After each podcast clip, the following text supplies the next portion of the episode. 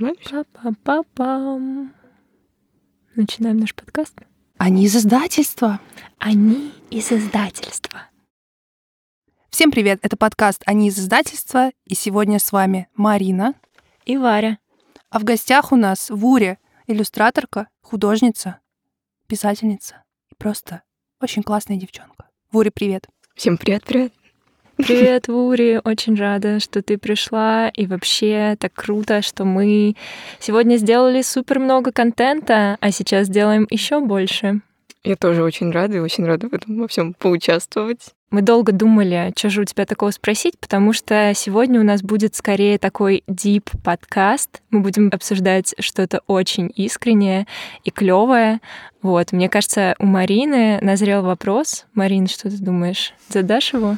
Так уж и быть, задам этот вопрос. Э, Я на самом деле, когда узнала, что мы с тобой будем сегодня болтать, э, первое, о чем я подумала, это о том, что как же ты молода и как же ты гениальна. Я не побоюсь этих слов на самом деле, потому что я действительно восхищаюсь твоим талантом, и я понимаю, что, ну, окей, я думала, тебе 18, но тебе 19, но не так уж это, и важно. Я всегда просто восхищаюсь людьми, которые нашли себя в таком юном возрасте. И я знаю, что ты давно уже занимаешься рисованием. Как это вообще случилось? Как ты нашла себя так рано? И когда это случилось, наверное? Наверное, вопрос мой, когда ты выбрала рисование своим основным занятием? Во-первых, большое спасибо за столь теплые слова и за столь большое количество теплых слов. Началось это максимально давно. Моим примером была моя старшая сестра, поскольку она очень много рисовала и училась в художественной школе. И я почему-то, ну, младшие всегда бегают хвостиком за старшими. По этой причине я тоже бегала за ней. И как-то так закрутилось, что набрала меня с собой в художку, когда мне еще не было достаточно лет для того, чтобы ходить туда самой. И все такое прочее. И поэтому как-то вот завертелось, и для меня это было какой-то обыденностью. И вот э, так и получается, что до сих пор для меня это что-то обыденное, обыкновенное, чем я всегда занимаюсь. Ну, а твоя сестра до сих пор занимается рисованием? Периодически э, у нее сейчас нет на это времени, у нее дети, семья, все в таком духе. То есть ты ушла вперед, можно так сказать? Немножко, да. Я выбрала больше творческую стезю, она более семейную. Ну, тебе 19 лет, как я уже сказала. Как ты видишь свое будущее? Хочешь ли ты теперь его связать исключительно с творчеством? Или, может быть, это такое ну, стереотипное мнение, когда ты видишь какого-то очень талантливого человека, юного, тебе кажется, что все, он уже определился, и он, наверное, выбрал свою профессию, свое призвание и будет заниматься этим до конца своей жизни. Но, может быть, это не так? Ну, на данный момент я точно уверена, что э, я хочу в творчестве вариться дальше, как и до этого. Ну, сложно говорить о чем-то таком прям на будущее, потому что кто знает, куда меня занесет, кто знает, что меня привлечет, или, может, там я захочу в лингвистику уйти, или еще что-то в этом роде. Ну, на данный момент, по крайней мере, вот творчество — это то, чем живу, дышу, так скажем. Поэтому наверное, в творчестве вариться. Ну а если прикинуть на вскидку, то какие чисто теоретически профессии могли бы быть тебе интересны? А, возможно, фотография, потому что я, о боже, я столько аккаунтов смотрю в Инстаграме, впрочем. Вот именно с фотографиями в Пинтересте. Это так красиво, интересно. Даже курсы некоторые смотрела, поэтому... Вот. Возможно, лингвистика, потому что мне довольно легко даются языки. Но это так, типа план-капкан.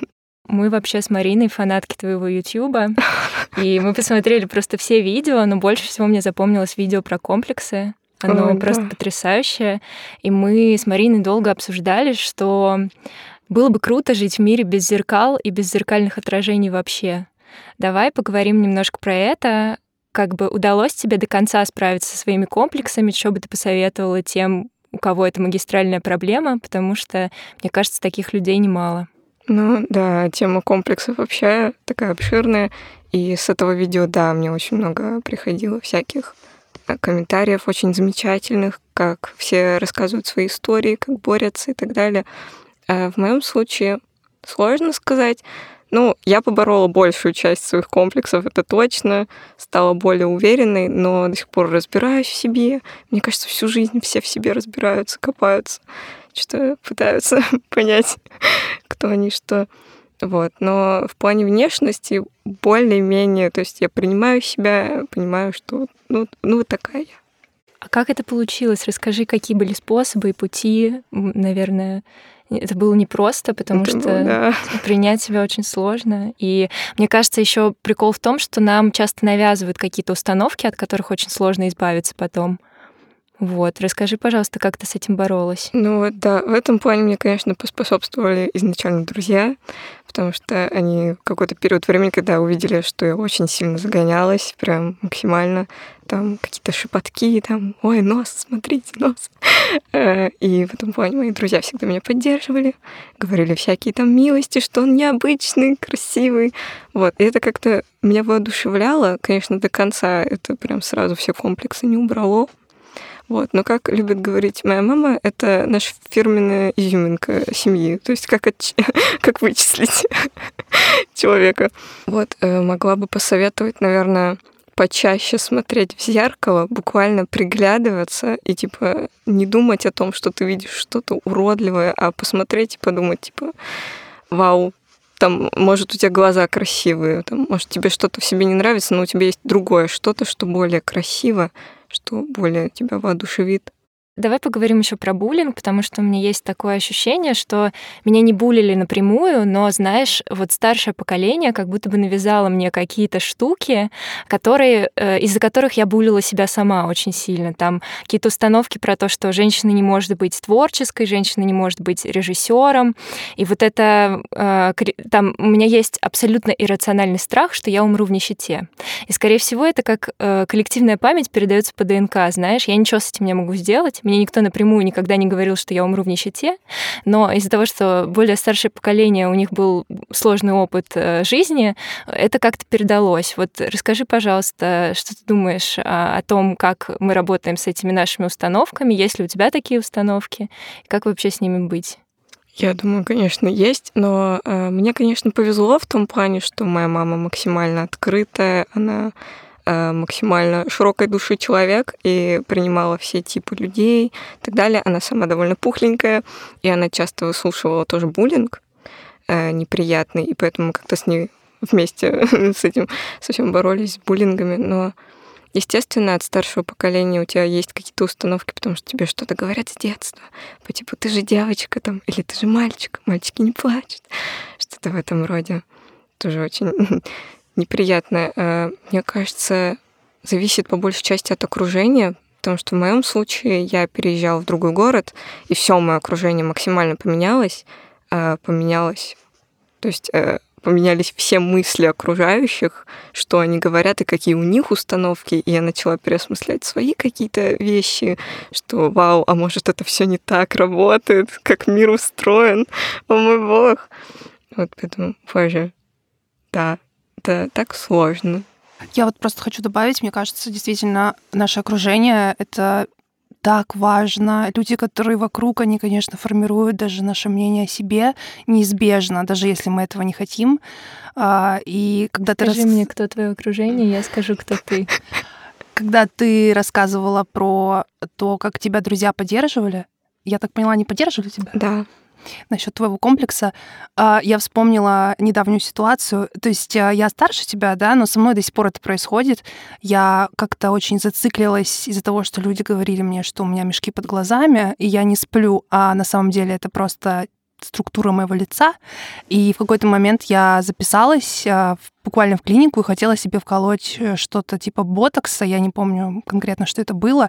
И когда я жила в это время с подругой, когда она вернулась вечером домой, я ей сказала, ну, я завтра иду вкалывать себе вот под глаза ботокс. Она наорала на меня, а сказала, ты что, с ума сошла? Как ты называешь это? Мешки? Или я говорю, нет, это впадины под глазами. Впадины?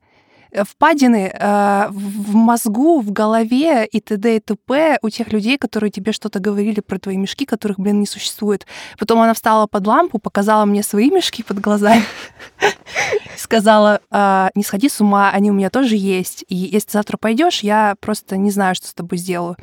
И самое смешное, что где-то через 10 минут после этого я поняла, что мне это именно и было нужно. Я хотела, чтобы мне кто-то сказал это. Типа просто забудь об этом, вообще это фигня полная, не ходи никуда, ничего себе не вкалывай. Поэтому спасибо хорошим друзьям. Да, реально. Я сейчас вспомнила, что я всегда искала худых людей и худых детей постоянно, что я была настолько как бы стройная, что меня булили вечно, и я в какой-то момент вообще перестала ощущать свое тело. То есть мне говорили, ты узница Бухенвальда, ты вообще тебя ветром сносит. Есть, короче, куча, куча всех этих слов, которые остались во мне, и как бы ты этот комплекс из себя никогда не вынешь, но в какой-то момент, я даже не помню в каком возрасте, всех это перестало резко интересовать. То есть не то, чтобы я сильно поправилась, но просто все как-то стали более лояльны к друг другу, и не то, чтобы кто-то вообще сейчас может комментировать внешность. Мне кажется, что мы сейчас живем в такое время, когда даже сказать, что типа ты так похорошела, это уже что-то не очень прикольное. Можно там похвалить мейк, можно сказать, какое прикольное платье, но сказать типа ты так похудела, тебя так идет, это что-то супер некрасивое уже. Да. И неправильно. Неуместно. Да. Насчет, кстати, веса меня тоже булили за это. Просто вот э, из-за того, что я очень худая с детства, на самом деле, и вот это было постоянно, что там дистрофик или еще какая-то такая фигня. Вот, а еще хотела сказать ответвление, да, мы очень красивые. А, мне помогло то, что мне говорили, а, что во-первых, вот эта художественная установка, что интересные люди, их классно рисовать, то есть необычные. То есть не, не типичная вот эта какая-то внешность, которую все привыкли видеть. Вот, и поэтому я считаю, что такие люди очень красивые. Поэтому я начала видеть что-то красивое в себе. Поэтому я говорю вам, вы очень красивые.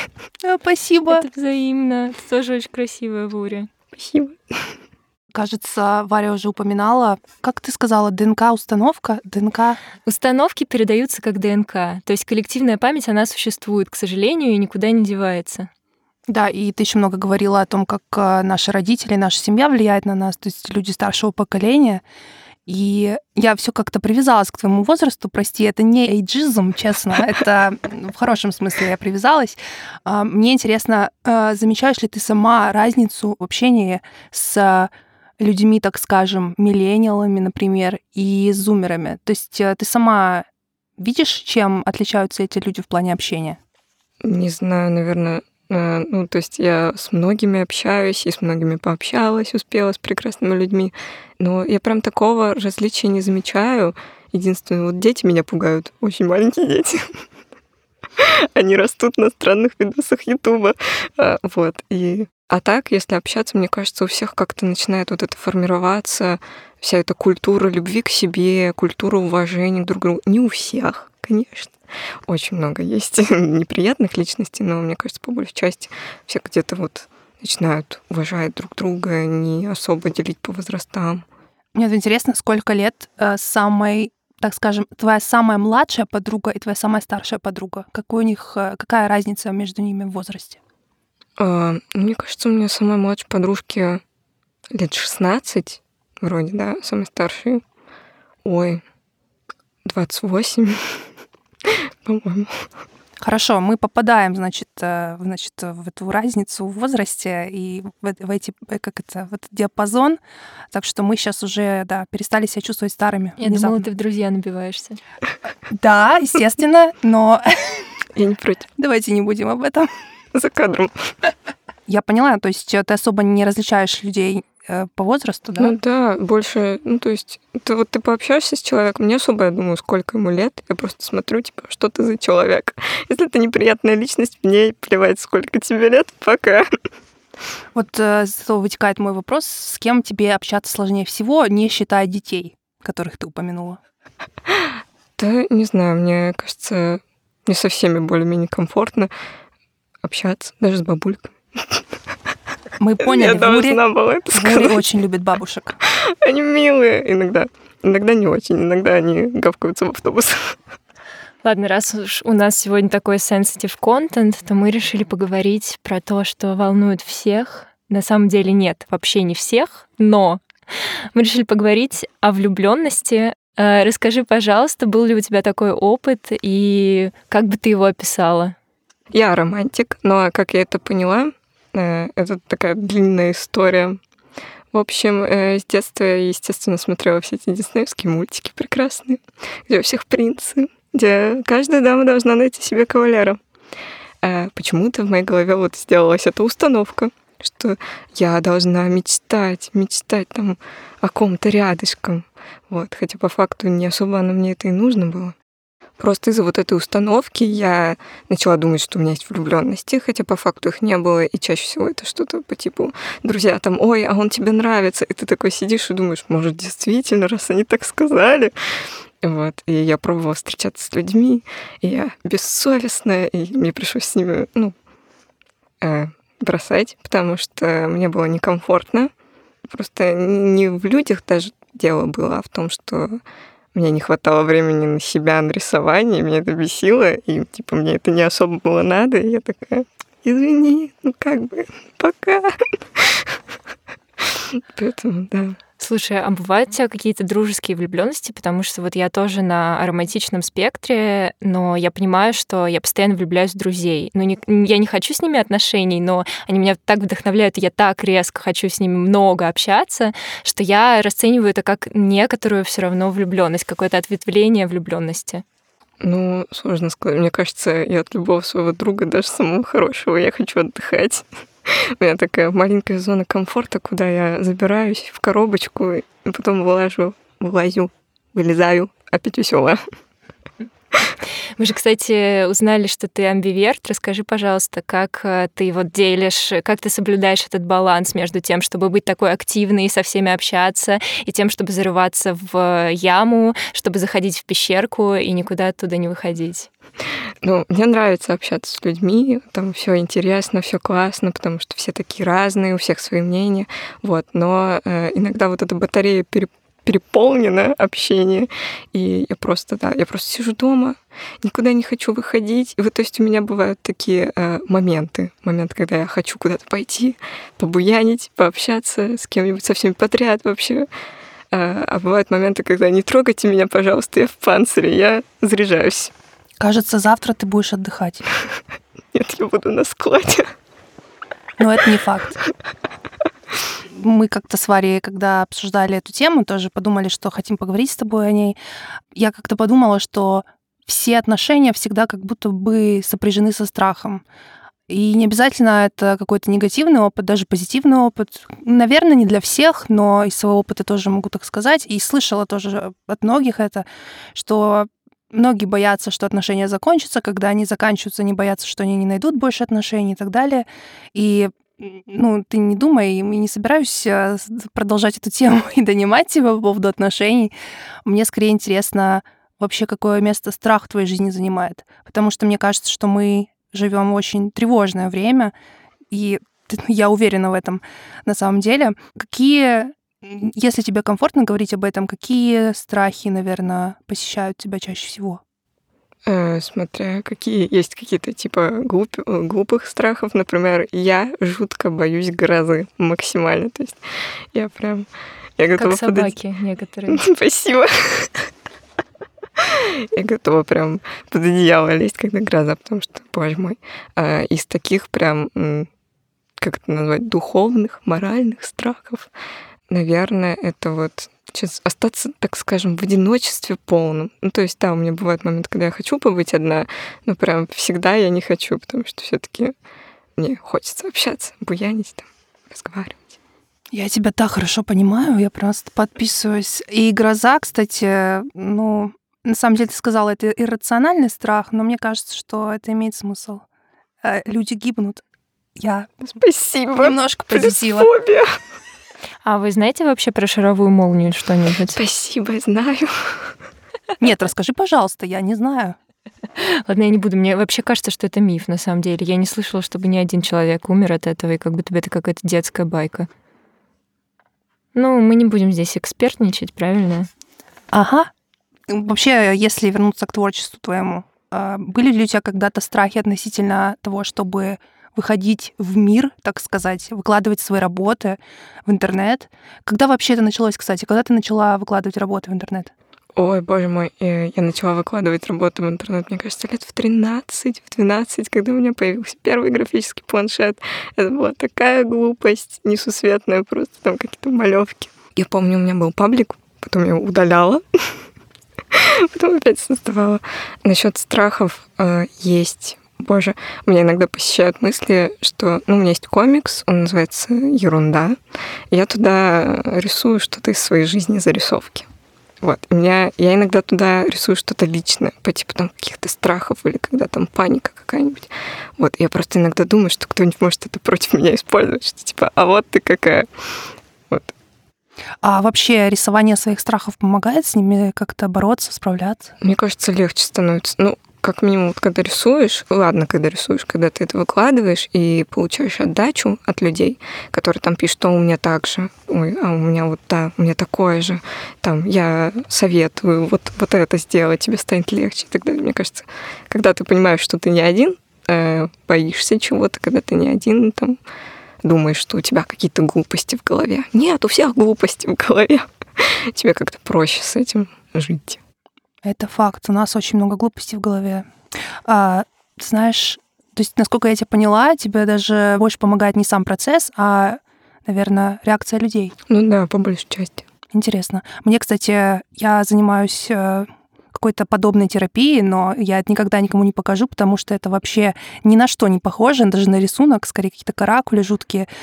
И мне помогает просто сам процесс, естественно. Я никогда это никому не покажу, но это однозначно работает. Это какой-то вид терапии. Да, да. А я вообще, представляете, ни разу в жизни не формулировала страхи, потому что нет, когда я это делала, они ко мне приходили. То есть такая мистика возникает. А если их нарисовать, то я вообще думаю, что они съедят меня целиком.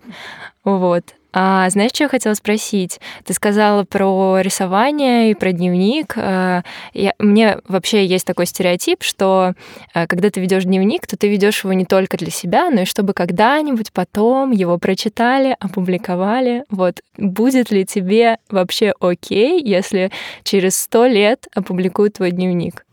Ну, ерунду имеешь в виду? Да. Да, да, вполне. Потому что чаще всего я туда делаю зарисовочки все таки глупенькие и смешные, чтобы поднять настроение. Но да, там есть что-то личное. И мне кажется, наоборот, я даже за, чтобы точно так же люди понимали, что не, они не одни, и что тоже какая-то там художница где-то там испытывает то же самое, что и вы.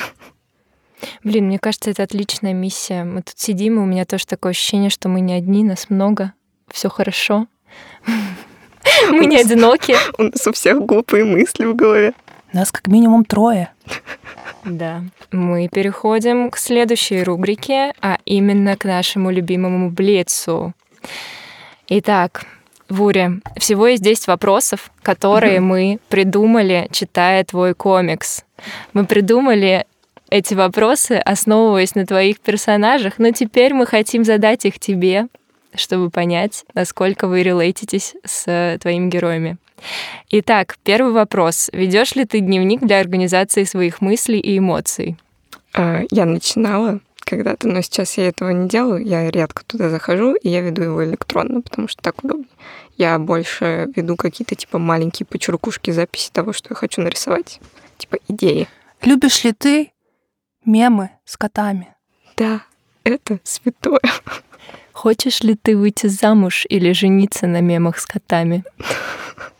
Не, ну, кстати, даже учитывая, что я романтик, ну, как бы перспектива возможная. Это та самая первая девочка в мире, которая э, вышла замуж за мемы с котами. Тебе нравится стиль гранж? Нет, не особо. Я больше по какому-нибудь типа кофе-шоп, ау, там что-то, гоблин-кор, вот это вот все. А как ты относишься к психотерапии? А, положительно. Мне кажется, сейчас всем людям она нужна. Да и просто перерабатывать свои проблемы с кем-то намного легче. Какой у тебя любимый жанр? А, повседневность. Это касается литературы? Да. А в музыке? А, в музыке я люблю слушать классику, фоновую музыку из фильмов, да, потому что она очень успокаивает. Шок. Да. Еще, ну, раньше я любила постоянно включать лофи хип-хоп на Ютубе. Сейчас я делаю другое. Сейчас я включаю всякую музыку как раз-таки с фона. у фильмов, потому что она очень спокойная, комфортная. Скажи, а умеешь ли ты отказывать людям? Легко ли тебе это дается? Я умею, но мне всегда нелегко, потому что мне совесть грызет. Я чаще всего все равно через себя могу приступить и такая, ладно, да, окей. Скажи честно, ты поэтому согласилась на наш подкаст? Да. Помогите, я в заложниках. Спасибо за честность. Любишь ли ты шиперить реальных людей? Реальных людей, наверное, нет, по большей части, потому что мне кажется, это что-то, куда не стоит лезть, это что-то личные границы.